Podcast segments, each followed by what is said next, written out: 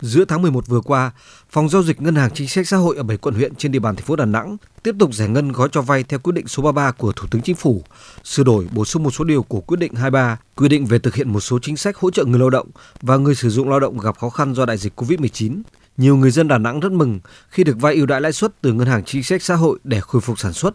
Anh Huỳnh Nhỏ, buôn bán xe máy cũ ở quận Ngũ Hành Sơn cho biết, dịch Covid-19 khiến cửa hàng buôn bán xe máy của anh đóng cửa mấy tháng trời, cuộc sống rất khó khăn.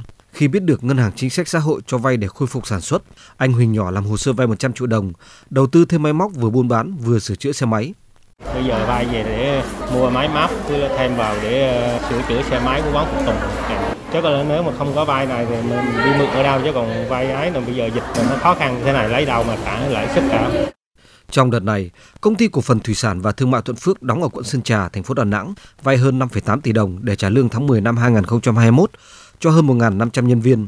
Đây là một trong số ít doanh nghiệp ở địa phương ký hợp đồng vay ưu đãi từ Ngân hàng Chính sách Xã hội để trả lương cho nhân viên. Ông Trần Văn Lĩnh, Chủ tịch Hội đồng Quản trị Công ty Cổ phần Thủy sản và Thương mại Thuận Phước cho biết. Là một cái gói hỗ trợ cho vay tiền lương ở, ở đoạn này và với lãi suất không đồng. Dù rằng là nó chỉ có trong 3 tháng thôi nhưng mà phải nói rằng đó là một cái hỗ trợ tài chính rất có ý nghĩa. Ít nhất là cũng trong cái, cái lúc khó khăn như thế này. Chỉ tiếc là nó vay được có 3 tháng thôi. Hiện nay, các doanh nghiệp ở quận Sơn Trà nói riêng và thành phố Đà Nẵng nói chung ít tiếp cận gói hỗ trợ tài chính này.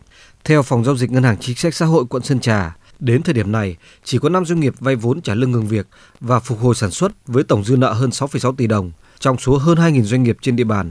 Bà Nguyễn Thị Thanh Tùng, Giám đốc Phòng Giao dịch Ngân hàng Chính sách Xã hội quận Sơn Trà, thành phố Đà Nẵng cho biết.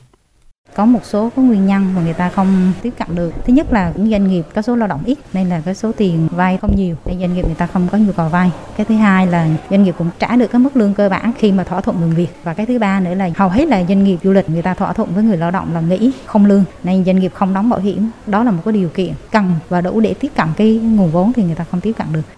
Theo báo cáo của chi nhánh Ngân hàng Chính sách Xã hội thành phố Đà Nẵng, Đến nay, trên địa bàn thành phố mới có 58 lượt doanh nghiệp vay vốn trả lương ngừng việc, phục hồi sản xuất với số tiền hơn 14 tỷ đồng, chiếm tỷ lệ rất nhỏ trong tổng dư nợ cho vay từ ngân hàng. Theo bà Nguyễn Thị Mai Hoa, Phó Giám đốc chi nhánh Ngân hàng Chính sách Xã hội thành phố Đà Nẵng, mặc dù đơn vị đã tuyên truyền rất cụ thể đến từng doanh nghiệp về chính sách, gói vay nhưng tỷ lệ giải ngân không cao. Theo cá nhân tôi được biết thì à, hiện nay các doanh nghiệp đã khôi phục được sản xuất, à, tiếp tục đi vào hoạt động, có thể tự chủ được tài chính và cũng có một cái khoản để mà trả lương cho người lao động. Nên là cũng có cái nhu cầu vay.